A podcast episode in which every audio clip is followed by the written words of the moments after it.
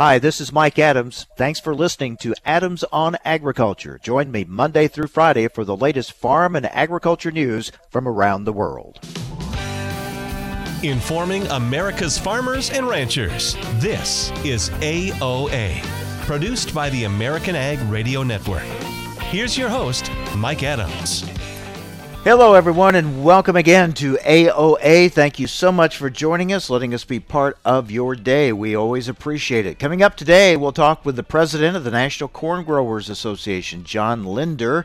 We'll find out how crops are looking uh, in his state of Ohio and also talk about some key ag issues concerning the RFS and taxes and climate.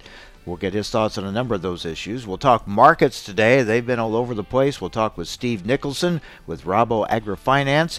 And we'll talk about uh, a couple of USDA grants for small meat packers. Uh, we're going to talk with Ethan Lane with the National Cattlemen's Beef Association about that. But we're going to start things off talking uh, some biofuels issues with Jarrett Renshaw. Jarrett is a political and biofuels uh, reporter for Reuters, and oftentimes politics and biofuels. Um, cross, and uh, we're we're seeing that in the news again right now. Jarrett, good to talk with you again. Thanks for being with us. Uh, happy to be here, Mike. I know you're reporting that uh, there could be a lot of investments and tax credits to boost demand for U.S. biofuels as part of a couple bills that Democratic lawmakers plan to introduce in Congress. Tell us about it. Sure. Well, there's some context here that I think is important. I think there's um, there's a a understanding or at least a sensitivity to that the Biden administration may do some things on the RFS that that Democratic senators from farm states like Iowa Nebraska and all that uh, may not like. So I think they see an opportunity here to have some ask in this infrastructure bill that's winding its way through uh, Congress. So what we are reporting is that the, the Farm, Day, Farm Belt lawmakers will seek about $2 billion in, in money for uh, infrastructure improvements, more, more pumps um, for higher blend biofuels, um, also a 5 cent tax credit for retailers uh, who offer E15, and then I think it's a two dollar uh, tax credit for automakers who uh, make flex fuel vehicles.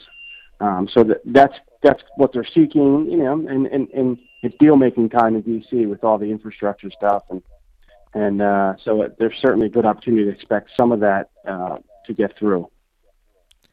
This comes at a time when many in the biofuels industry are concerned that the Biden administration is going to grant uh, RFS relief to uh, the oil industry. What's the latest you're hearing on that?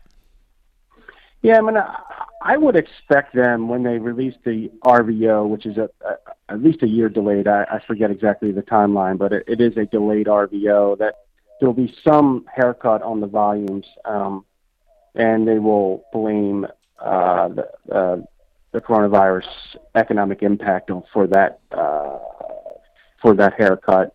And I think that will take some of the air out of the uh, RIN price market.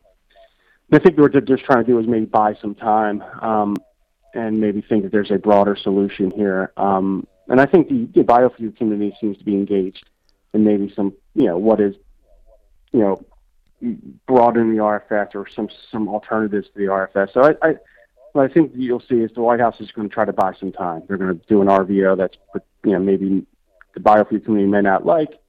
Um, be a slight haircut, take some of the price out of the RIN market, and then maybe on the back end with some of this infrastructure stuff, see if there's a way to kind of make everybody whole. So I think that's right now, and as you know, Mike, these things can change. Um, but that's kind of how I view things at the moment.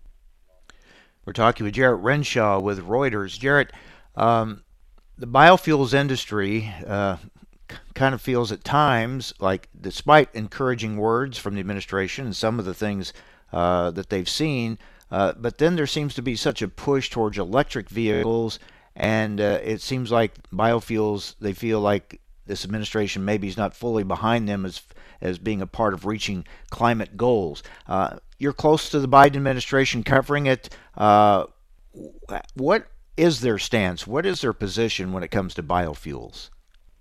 Hmm.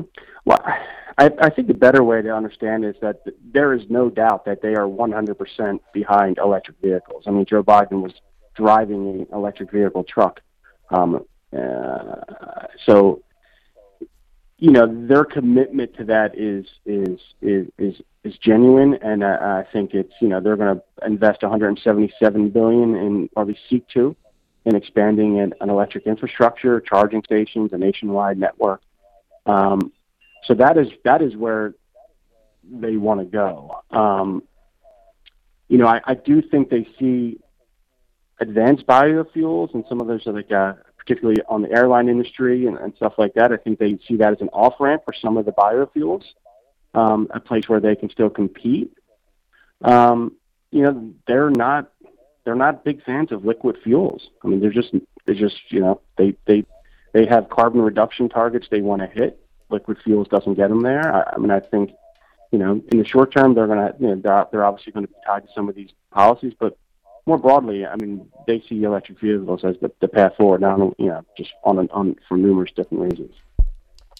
So when we see things like um, this, these incentives that could be part of a package in the infrastructure to help biofuels that the Democrats are pushing. Does the administration then see that just as a way to uh, kind of appease the biofuels industry for now, or uh, do, do they see biofuels as a way to maybe get them to some of these climate goals in the short term, while, as you say, supporting electric vehicles and other things more for the long term? Hmm. Good question. I, I don't. I don't know how the best way to answer that. I mean, I, I do think you know, one thing to understand in these infrastructure negotiations that the Democratic majorities are so tiny in both the House and non-existent really in the Senate.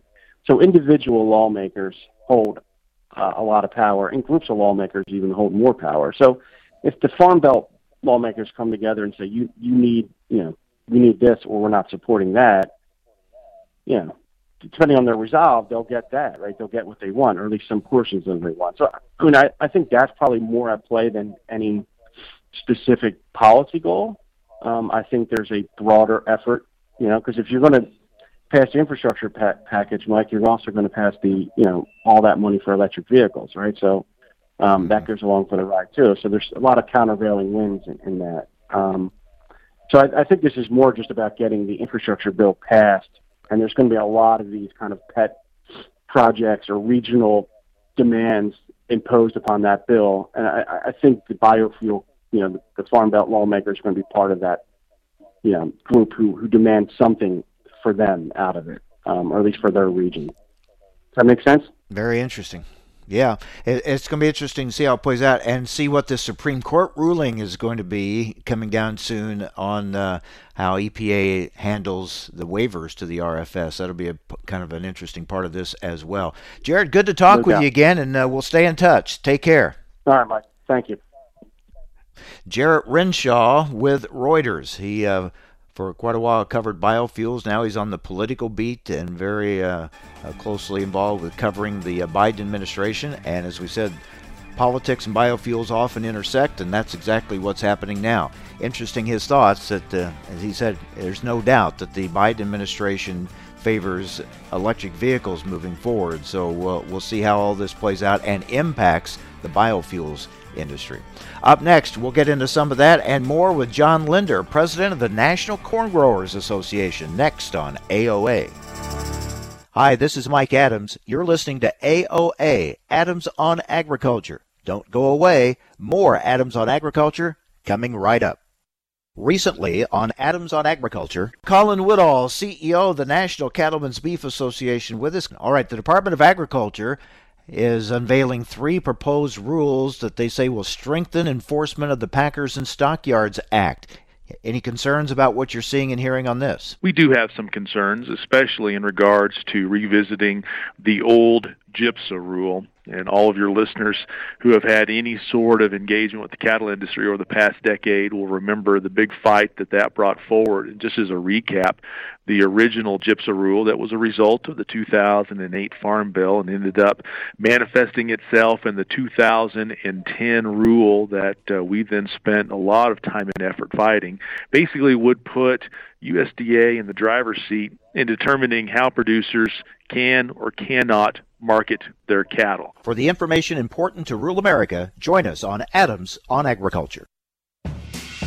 For more than 135 years, the editors of Progressive Farmer have provided generations of farmers and ranchers with the information they need and trust to make informed and profitable decisions. We know you need that content delivered on multiple platforms, so it's available when you want it. That's why we created our weekly podcast called Field Posts. Join me, Sarah Mock, each week as I interview agriculture's top thought leaders, as well as farming's most diverse team of editors at Progressive Farmer and DTN on a wide range of subject matter. From farm policy and crop production to finances, technology, and so much more, you'll have a front row seat to learn and engage in what's happening in agriculture today. You can find the podcast listed on all your favorite podcast platforms, including Apple Podcasts, Spotify, iHeartRadio, Pandora, or by visiting our website at dtnpf.com backslash field posts. Take a look under your bed. Find stuff under there? What about jobs? No? Now try your basement. There's a pair of overalls that overall you're not so into anymore. A perfectly good laptop that hasn't sat in your lap in months. And even more stuff, but still no jobs? Well, you really have both. See, stuff is defined as household articles considered as a group. Sometimes this stuff is no longer needed. Wait, no longer needed? That can't be right. Because remember those jobs you were looking for? Those are really needed, and they're the stuff inside your stuff. Even inside that winter coat that moved with you to Phoenix. Our job is to unlock those jobs, and it starts when you donate your stuff to your local Goodwill. Here's how we do it. When you donate to Goodwill, we sell your stuff to provide job training for people right here in your community. So just by teaming up with Goodwill, you help create jobs. And isn't that worth parting with the leftover keytar from your 80s cover band? Goodwill. Donate stuff, create jobs. Find your nearest donation center at goodwill.org. A message from Goodwill and the Ad Council. You're listening to AOA Adams on Agriculture. Hi, this is Mike Adams. You can rely on us for the latest farm and ranch news from around the world. Information America's farmers and ranchers need to know on AOA. Now, back to Mike Adams. So that was an interesting conversation we just had with Jarrett Renshaw with Reuters. Um, basically, you get the feeling, and I thought his, a key statement he made was that the Biden administration is not a fan of liquid fuels. Now they may go along with some things in the short term. It sounds like to maybe to get that could help the biofuels industry to get some things passed, like an infrastructure package. But as he said, their push is going to be their support is going to be for electric vehicles. And uh, this is going to be a challenge moving forward, I think, for the biofuels industry as we'll uh, see how this plays out and we wait for the Supreme Court ruling. We'll talk about that and some other issues now with the president of the National Corn Growers Association, John Linder. John, good to talk with you again. Thanks for being with us. Hey, thanks, Mike. Glad to be here with you. How, how do you feel about this? Uh, uh, how the Biden administration is dealing with the biofuels industry. Do you think they're fully supportive or just uh, kind of, you know, getting by for now, get granting some things or going along with some things, but with their bigger vision being towards electric vehicles? Uh, and again, the statement we just heard from uh, Jarrett Renshaw with Reuters that the Biden administration is not a fan of liquid fuels. How do you feel about that? You know, I guess that perspective would I'd have to say that perspective would disappoint me. Um, is is that accurate? I mean, you know, that's their opinion of what the Biden administration is saying. Uh, we're having a little different conversation when we speak to the administration, when we speak to the, the EPA. There there's there's a voice there that they're listening to. I mean, they they have the administration that they have to answer to, but they also are more engaged with us than any previous EPA under uh, previous administration. So I believe that they are listening to us and they want to find a path forward. And, you know, ethanol, corn ethanol checks so many boxes.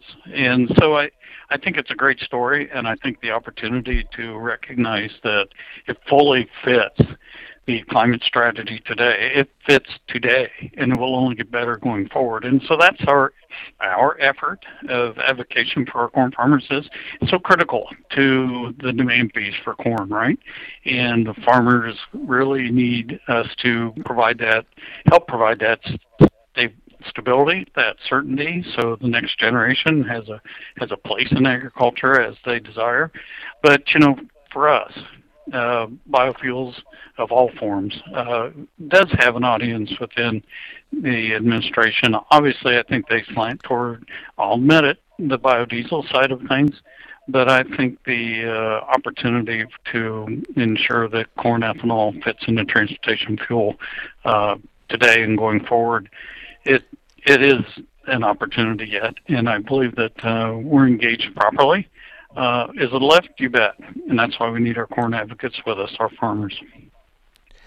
Yeah, and you know when you look at it, it's kind of interesting. Uh, the Biden administration doesn't seem to be a, a supporter of uh, of the oil industry either. Although there are now these rumors out there that they're going to grant some RFS relief to the oil industry. I mean, uh, it's I mean, it seems like every day there's kind of a, a, a mixed message on some of these things.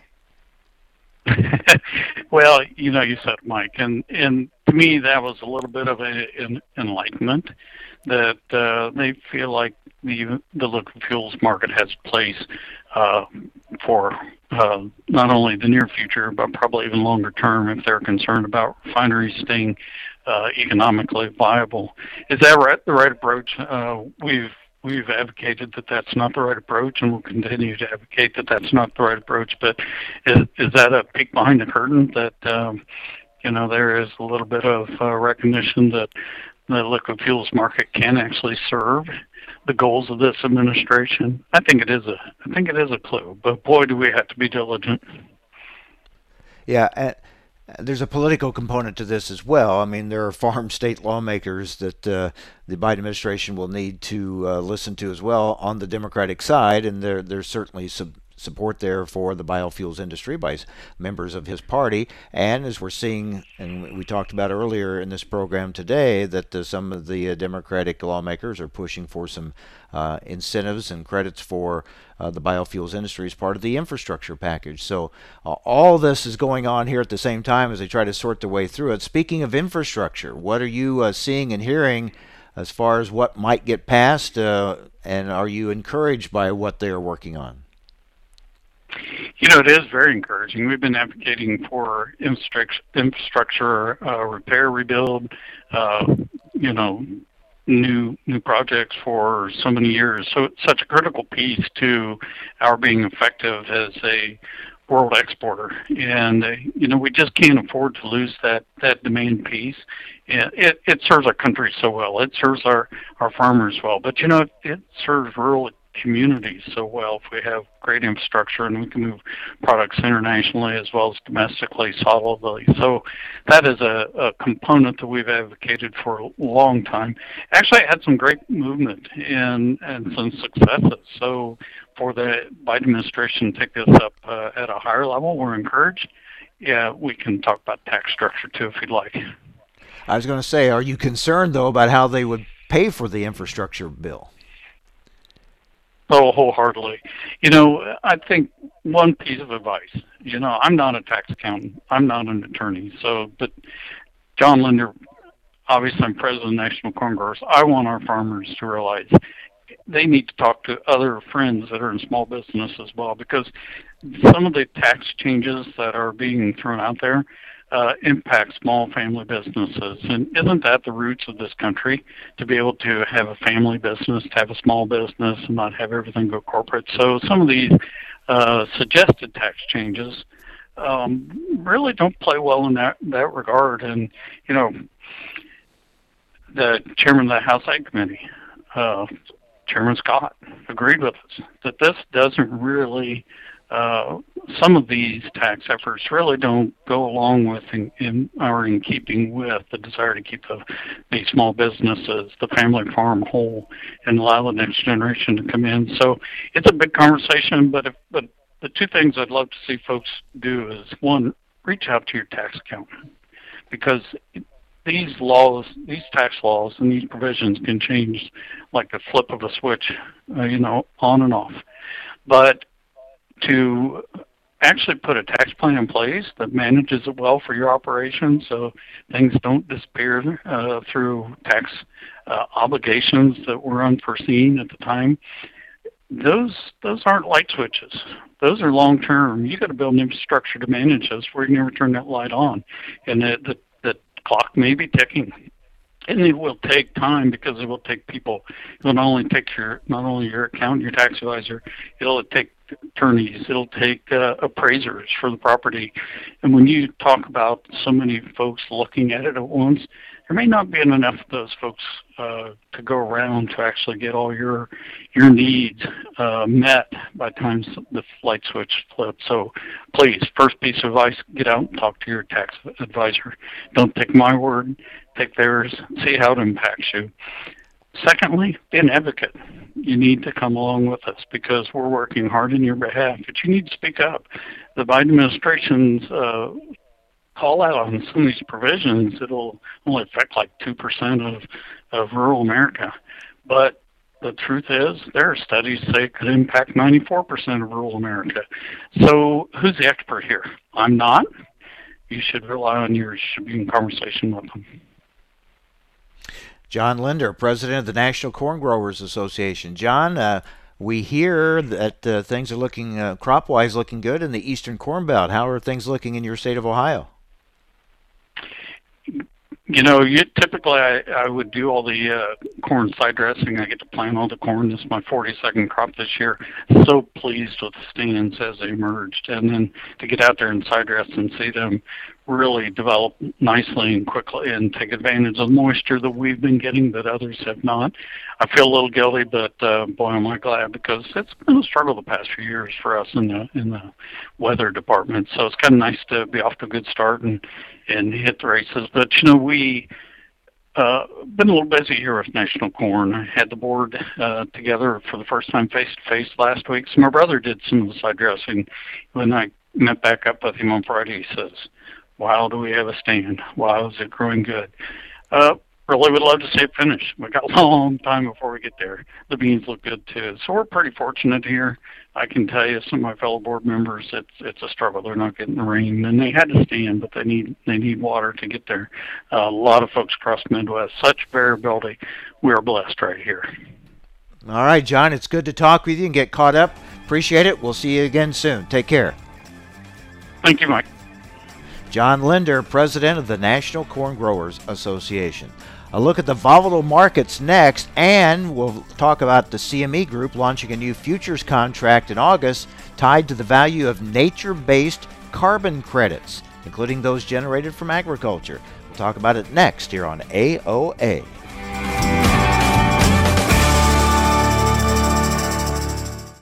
Hi, this is Mike Adams. You're listening to AOA, Adams on Agriculture. Don't go away. More Adams on Agriculture coming right up. Progressive Farmer knows you need content delivered on multiple platforms, so it's available when you want it. That's why we've created our weekly podcast, Field Posts, to bring you convenient and easy to listen to interviews on key topics and trends. Join me, Sarah Mock, as I interview some of agriculture's best thought leaders. You'll have a front row seat to learn what's happening in agriculture today. You can view our library of podcasts and upcoming topics by going to dtnpf.com backslash field posts. Join us every Tuesday for Around the Table, brought to you by CHS, where we take a close look at the benefits of cooperative ownership. Every week, we'll host a new guest and discuss how you can get the most from working with your local cooperative. And we'll learn why farmers and ranchers just like you choose cooperatives to help them persevere and prosper. So be sure to tune in each Tuesday or visit cooperativeownership.com to learn more. You're listening to AOA. I'm Kirsten Rahl. After active trade on both sides, corn closed lower and beans closed higher yesterday. Even wheat contracts split with spring wheat higher and winter wheat lower. On crop progress, corn and soybean conditions continue to decline, but soybeans were a little bit better than trade expectations. The USDA pegged the U.S. corn good to excellent rating at 65%. Trade expected 63 to 65%, but that is below last week's 68% and well below the five year average of 71%. Today we are seeing mixed futures once again on the Board of Trade. July corn trading a nickel higher at 664 and a half cent. September down 7 cents at 564 and a fraction. For soybeans, July up 5 and a fraction at 1420 and a fraction. August up 3 cents at 1373 and a fraction. For wheat, Chicago wheat July down a half cent at 661. Kansas City wheat July up 3 and a half cent at 603 and a fraction. Minneapolis spring wheat July up 24 at 780 148 and a cent, and September up 19 and a half a cent at 787. Cattle futures closed Monday with little fanfare as feeders were a bit higher and live cattle were a bit lower. It was not the usual triple digit gains or losses that we have now become accustomed to. There was little news for traders to go on for market direction, leaving them a little cautious and taking positions. The cash market was not tested with only some light trade in Iowa, but nothing to hang on to. August live cattle $1.22 higher at 122.25. The October contract $1.02 higher at 127.65. For feeders, August $1.35 higher at 156.45. September up $1.27 at 158.65. In lean hogs, the July contract $1.67 higher at 108.72. August $1.07 higher at 104.75. In the outside markets, the Dow is down 110 points. The Nasdaq Composite up 2. The S&P 500 down 3. You're listening to AOA. I'm Kirsten Rahl. As an organ donor, your story doesn't have to end. The good in you can live on. In fact, you could save up to eight lives with your gifts. Your heart could keep beating. Your kidneys could keep filtering. And your intestines could keep on digesting for others. And that's not all you can improve the lives of 50 more people as an eye and tissue donor, restoring sight and health.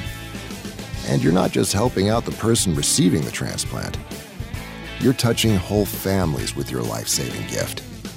Register in minutes. Just go to organdonor.gov. You'll be happy you did. And just maybe, someone else will be happy too. Sign up today.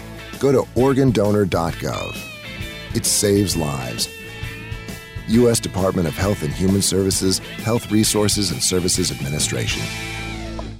Hi, this is Mike Adams. Thanks for listening to Adams on Agriculture. Join me Monday through Friday for the latest farm and agriculture news from around the world. Information America's farmers and ranchers need to know on AOA. Now, back to Mike Adams. All right, let's talk markets with Steve Nicholson, grain and oilseeds analyst for Rabo AgriFinance. So, Steve, with the weather concerns that are out there and questions in some parts of the of the country about how big a crop they'll have, in some cases, maybe if they'll have any at all, um, and with still the tight stock situation, why would the markets go down as much or as often as they are these days? Yeah, good morning, Mike. Great question, and we could probably spend three hours talking about that. It, I will, I'll admit, I'll admit to you, and I, this is the first time I remember where I see crop ratings sort of, you know, they're not tumbling, but they're they're not going upwards, and the market's following it downward, and it's it's a bit of a head scratcher as to why that's happening. And, and you, and your question framed it very well. You have parts of the country, and particularly the Western Corn Belt and you know Western Iowa, um, not to say it hasn't been dry in Eastern Iowa because it has been, that they've had good rains lately, but Minnesota, the Dakotas uh, are still very, very dry. And in talking to farmers uh, across, actually, I got a pretty good over the last couple of days. Uh, talked to farmers in all parts of the Corn Belt. It, it's a real mixed bag, and I, I'm a little. I'll be honest. I'm a little mystified as to why the trade is taking this price risk out right now particularly, and I'm I'm focusing on corn, uh, but it certainly is applicable to beans as well. Uh, you know, we still have very tight stocks, uh, particularly with beans and, and certainly corn. And I think corn may be the surpriser when we look at the grain stocks numbers here just you know in a week. That you know we've been using a lot of corn and exports have certainly been strong. That we could have a lot less corn, and that could be a bit of a shocker to the marketplace. I think the market is is reading the headlines and seeing, you know, the weather when we look at weather and see rain falling across the U.S. or parts of the Corn Belt and saying, "Oh, things are going to be okay," and and if you look at, you know, those you know 24-hour you know accumulations of rain, you see two or three inches and think, "Oh, that everything's really good," then we don't need to have the price risk. But if you dig a little deeper, and I think that's where the market is maybe failing itself right now, and you start to look at those 30, 60 day, 90 day accumulations or percent of normal, and you see a, a good portion of the of the U.S. Corn Belt is 50 to 75 percent normal of precip. So that's where my concern is that we don't have normal precip. We're not even close in some cases, and we came into the season very dry, and things are, you know, I think that's a that's an issue. Now, they're on they're being the optimist, which I understand that is that they two things. One is we're seeing they're seeing rains, so they well that's going to be okay, so we're going to keep getting timely rains. They're also looking at the wheat market and think about how the winter wheat market, winter wheat crop went in last fall. It was dry. It was a dry winter, and, and you know we were all sort of wringing our hands about that. And then they got timely rains this spring, and everything turned out pretty decent, uh, surprisingly strong when we look at a production side. So I think they're looking at that. But we're coming into that time period now, July, August, where it is the hottest and driest time of the year, and we're going in at a situation where we did have rains, but we did not. We don't have a lot of. We don't have a lot of reserve. So I'm. I am still very concerned about production yet, and I think that the market may be coming. We may be coming to a point here. The Fourth of July tends to be that where the market's going to have to reckon with what's actually going on with where we are on prices. So we obviously we don't know what the, the production figure will be when it's all said and sure. done, but we we pretty well know that through the Dakotas and, and parts of Iowa and Minnesota, some of those areas, they're just not going to have as big a crop as they would normally have. And so Right. If you take that out, even if other parts, and we just heard from the president of the National Corn Growers, uh, John Linder from Ohio, says things look really good mm-hmm. there. Uh, but can you yep. take out as big a section as we're talking about with pretty reduced production? Eh, I mean, can you make up for that in enough other places? It, it, seems to me there's no way we're looking at a record crop, right? So we're trying to decide how good a crop it's going to be. Yeah, I think that's exactly right. We're we're going to decide how good crop is it. When you look at, and I and I I apologize to the southern Minnesota folks here, but you look at Iowa, Illinois, Nebraska, that is nearly 50% of of corn production in the United States in those three states, and and that's historically been the case. If you wipe out any of that production, and then that's that's a big deal because you, it impacts prices, it impacts production, and we can't have you know problems in those states and expect that expect the markets you know expect prices to be lower or expect production to be good. I mean that's just that isn't going to be the case. Um, and when you look at the at the problems, we have to go back just a year ago. Think about last year. We thought well everything looked good. You know thought the crops were going to be good. Um, it was it was a good news story. And then we got to the end of the season, and of course the Derecho came right through the center of the Corn Belt. Um, and then you then all of a sudden we woke up and thought, boy, it was really dry in western Iowa and parts of the Dakotas, and boy, the crop just wasn't there. And, I think we're setting up for that very same thing now um, of what's of, of less production than we're anticipating.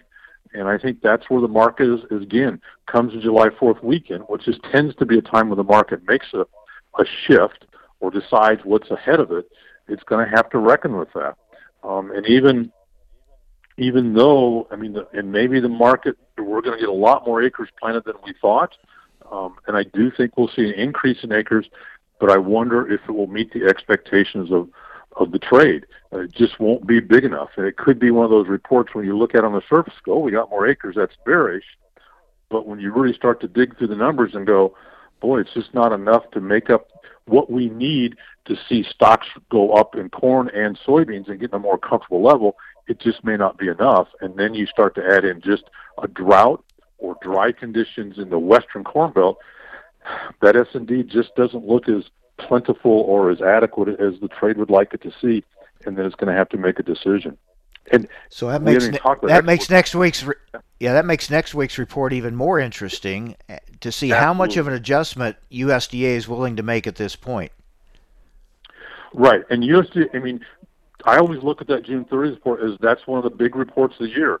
And this year it's bigger. It's it's just it, I couldn't believe that you know looking at where we've started this year with the acres, and that number now becomes even that report becomes even bigger because do we get the acres that USDA we didn't see in March, even though we saw an increase, and that's a good example. There was a market that saw an increase. We saw an increase in acres of six million acres in the United States, and it still wasn't enough to satisfy the trade. And does that happen again here in June? Plus, you get a stocks number on top of it that could show you that there's been extremely good usage of corn in the second in this third quarter that could be very could be a bullish surprise to the marketplace going forward, and that will that will bring up all markets to go likewise. It'll be interesting. Yeah, we're talking with Steve Nicholson yeah, with Rabo AgriFinance.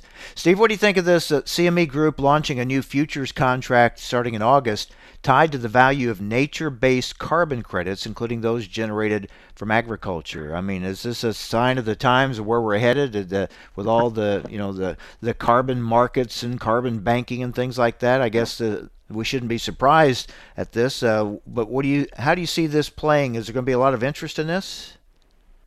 I think there will be a lot of interest, but I think that interest might be short. It might be short-lived.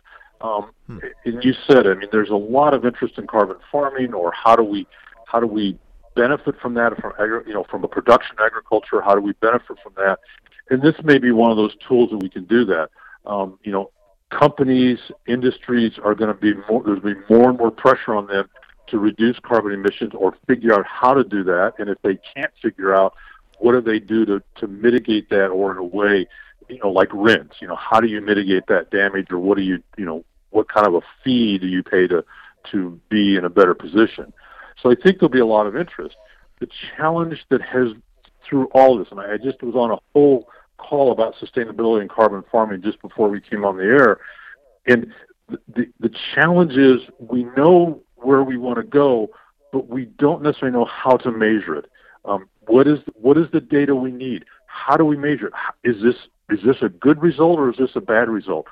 There's a lot of work that need, in my view, there's a lot of work that needs to be done between here's here's here's the aspiration where we want to be, here's where we are, and there's a lot of work in between that has to be done. So I'm really interested to watch the CME's contract. How does you know how does it get function? I think the other question will be you know like with all new contracts can you attract enough volume? Mm-hmm. Can you attract enough, therefore have liquidity and enough players that will, that will want to invest in that at this point? And that's always a challenge with a new contract. And, and I know the CME knows that. They don't, they don't need me to tell them that. But will we see enough people dive in? And I think, you know, farmers have been a little reluctant to sign up for carbon contracts because they feel like it's not, it's it's not enough money for what they're being asked or what they're being asked to sign up for. And so I think it will be interesting. It will be very interesting to watch and see where it goes. Yep, we will watch that closely, as we will that uh, big report coming out next week. Yeah. Steve, thanks a lot. We'll talk to you again soon. Thank you, Mike. Good as always to talk to you. Take care. Steve Nicholson, grain and oilseeds analyst for Rabo AgriFinance. Well, the U.S. Department of Agriculture has announced $55.2 million in competitive grant funding available through the new Meat and Poultry Inspection Readiness Grant Program. Long title. Uh, but um, this is what we heard from Secretary Vilsack that USDA is going to push to increase uh, capacity and uh, expand access in uh, meat and poultry inspection operations across the country. We're going to get some reaction to this from Ethan Lane, Vice President, Government Affairs for the National Cattlemen's Beef Association. That's coming up next, right here on AOA.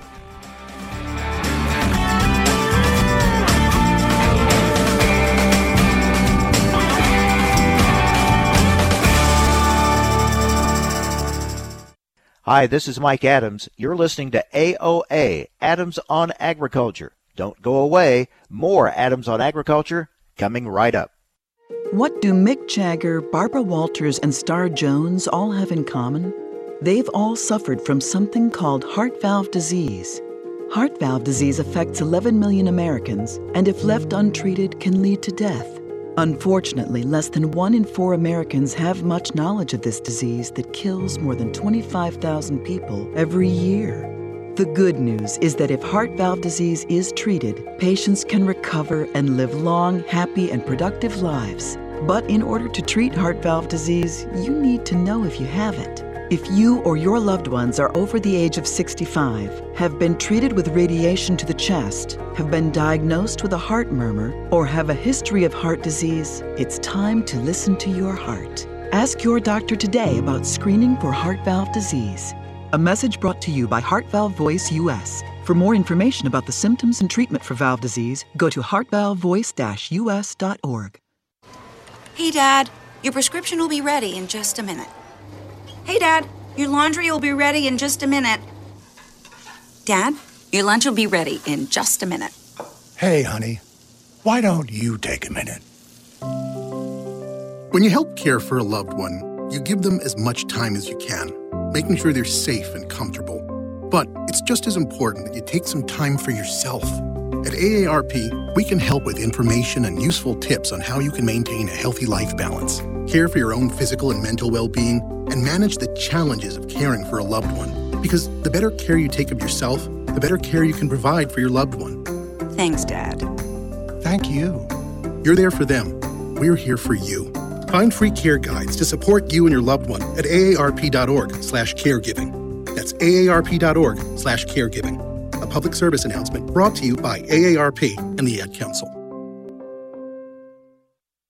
Recently on Adams on Agriculture, waters of the U.S. back in the news. Let's talk it over with Chuck Connor, president of the National Council of Farmer Cooperatives. Took four years to get that controversial 2015 Obama rule changed. Now this administration proposing to change it again. What are your thoughts? We just can't believe after arduous four-year effort to fix this controversial rule, thought we were done with it, and now we learn we're not. It looks like the Biden administration is wanting to go back to something in the 2015 uh, rule range. And when I traveled the countryside during that period, there was nothing more opposed by farmers and landowners out there than that original 2015 rule. Unfortunately, it looks like there is an effort to go back and use that as a basis again, and I think agriculture will rise up once again in strong opposition to this. For the information important to rural America, join us on Adams on Agriculture. This is Around the Table, where we explore the benefits of cooperative ownership. Our guest this week is Steve Carlson, Crop Enhancement Manager with CHS Agronomy, talking about how farmers can get the most from their agronomic input dollars. Steve, obviously, fertilizer is a major input cost for growers. Give us a few key steps they can take to improve the return on their fertilizer investments. When we look at that fertilizer investment, it's a big part of every farming operation and is really the the building block of the season, right? It's going to help us grow that crop and, produce what we need to. Uh, when I look at, you know, holistically, a couple ways that's really important is making sure we know what we need, doing soil testing and measuring to say, hey, for our yield goals and what we're targeting, do we have enough nutrition out there? The other part that I really look at is making sure that we get it out there at the right time where that, that crop can really access it and benefit from it, and then avoid some losses too. The other thing I really think is the third and final piece is just efficiency. How can we protect? How can we stabilize? How can we maximize that investment? What should farmers do now to uh, help make good decisions for future growing seasons? planning early really pays i think uh, again when i look at this i think it's managing up to your your in-season needs of, of hey what the crop looks like today uh, where do we want to take it to and then kind of hedging our bets. I think it's working with your local uh, CN dealer and really discussing that strategy. What are your goals and aspirations, and what is it going to take nutritionally to get there? And then leveraging that. Uh, markets move and fluctuate, and uh, we want to definitely plan for it. Given the challenges of, of, the last 18 months, I'll call it, due to a number of different reasons. Uh, I think planning and, and being ahead of that market and saying, hey, where do I want to buy? When do I want to buy? And, and taking advantage of maybe some of those earlier offers, I think are very prudent and really helpful long term. All right. Thanks, Steve. Thanks for joining us around the table to hear more from Steve and other CHS experts. Be sure to join Around the Table live, getting the most from your agronomic input dollar on June 24th at noon Central Time. Learn more and register at cooperativeownership.com. You're listening to AOA Adams on Agriculture. Hi, this is Mike Adams. You can rely on us for the latest farm and ranch news from around the world. Information America's farmers and ranchers need to know on AOA. Now, back to Mike Adams. Secretary Vilsack has made it very clear that he's making it a priority to uh, address some issues in the livestock area and the marketing area. During a Senate hearing, he said his department is working on creative ideas to facilitate a meaningful expansion of U.S. meat processing capacity. And USDA has announced $55.2 million in competitive grant funding available through what's called the new Meat and Poultry Inspection Readiness Grant Program. This is funded by the Consolidated Appropriations Act of 2021. Here to talk about it is Ethan Lane, Vice President, Government Affairs for the National Cattlemen's Beef Association. Ethan, thanks for joining us. What do you think about this uh, this grant program? Well, this is great news. You know, this is it's always cool to see something that we've engaged on here in Washington and worked on uh, come to fruition and, and, and start to bear fruit for our producers around the country. You know, at the height of COVID last year, uh, there was a lot of conversation about processing capacity and how we could empower some of these smaller plants around the country uh, to, to grow and, and to, to pick up uh, more of the capacity load and, and offer more options for producers. One of the bills that we worked to introduce in that time was called the Ramp Up Act. Act, which uh, created some some grant money uh, to allow plants that were currently state inspected to get up uh, to federal standard to ship across state lines and and be able to expand those opportunities. That funding was included, uh, $60 million of it, in the consolidated appropriations bill back in December. That was something we were pleased to be able to work to get included in that year-end spending bill. So to, to see it now taking shape at USDA, to see the, the new team at USDA taking advantage of that, uh, is is great news. It's a great step in the right direction to solve one of the pieces of this processing capacity challenge. Yeah, one of the pieces. I mean, this isn't a cure-all, right? It can, it can help, but no. what else is needed? Well, here's the challenge we've we've had is you know we have this cooperative interstate shipment program, CIS program that FSIS created some years ago, and we worked on that as well. And the idea was to allow these state meat inspection programs, which do a great job of of, of producing and, and overseeing safe product around the country. There's 28 states that have them, but only eight are participating in CIS, which allows them to engage in that system and ship that state inspected product across state lines. That tells us there's something wrong wrong with CIS. Uh, we just saw South Dakota come on board here a few weeks ago, so they're picking up a few states, but more help is needed to allow flexibility for uh, plants in states that don't have that CIS uh, infrastructure in place to, to make similar moves. And this is going to create some additional resources to do just that. But we still need new hook space too, because a lot of these smaller plants tell us, you know, gosh, I like my business model. I'm diversified. I do other things. I don't want to be a pure, you know, beef processing plant. Um, and you know, we're seeing some plants that are talking about coming online. We're seeing 500 head at the AgriBeef plant up in Idaho, and obviously North Platte in Nebraska, 1,500 head plant uh, is working through their paces as well.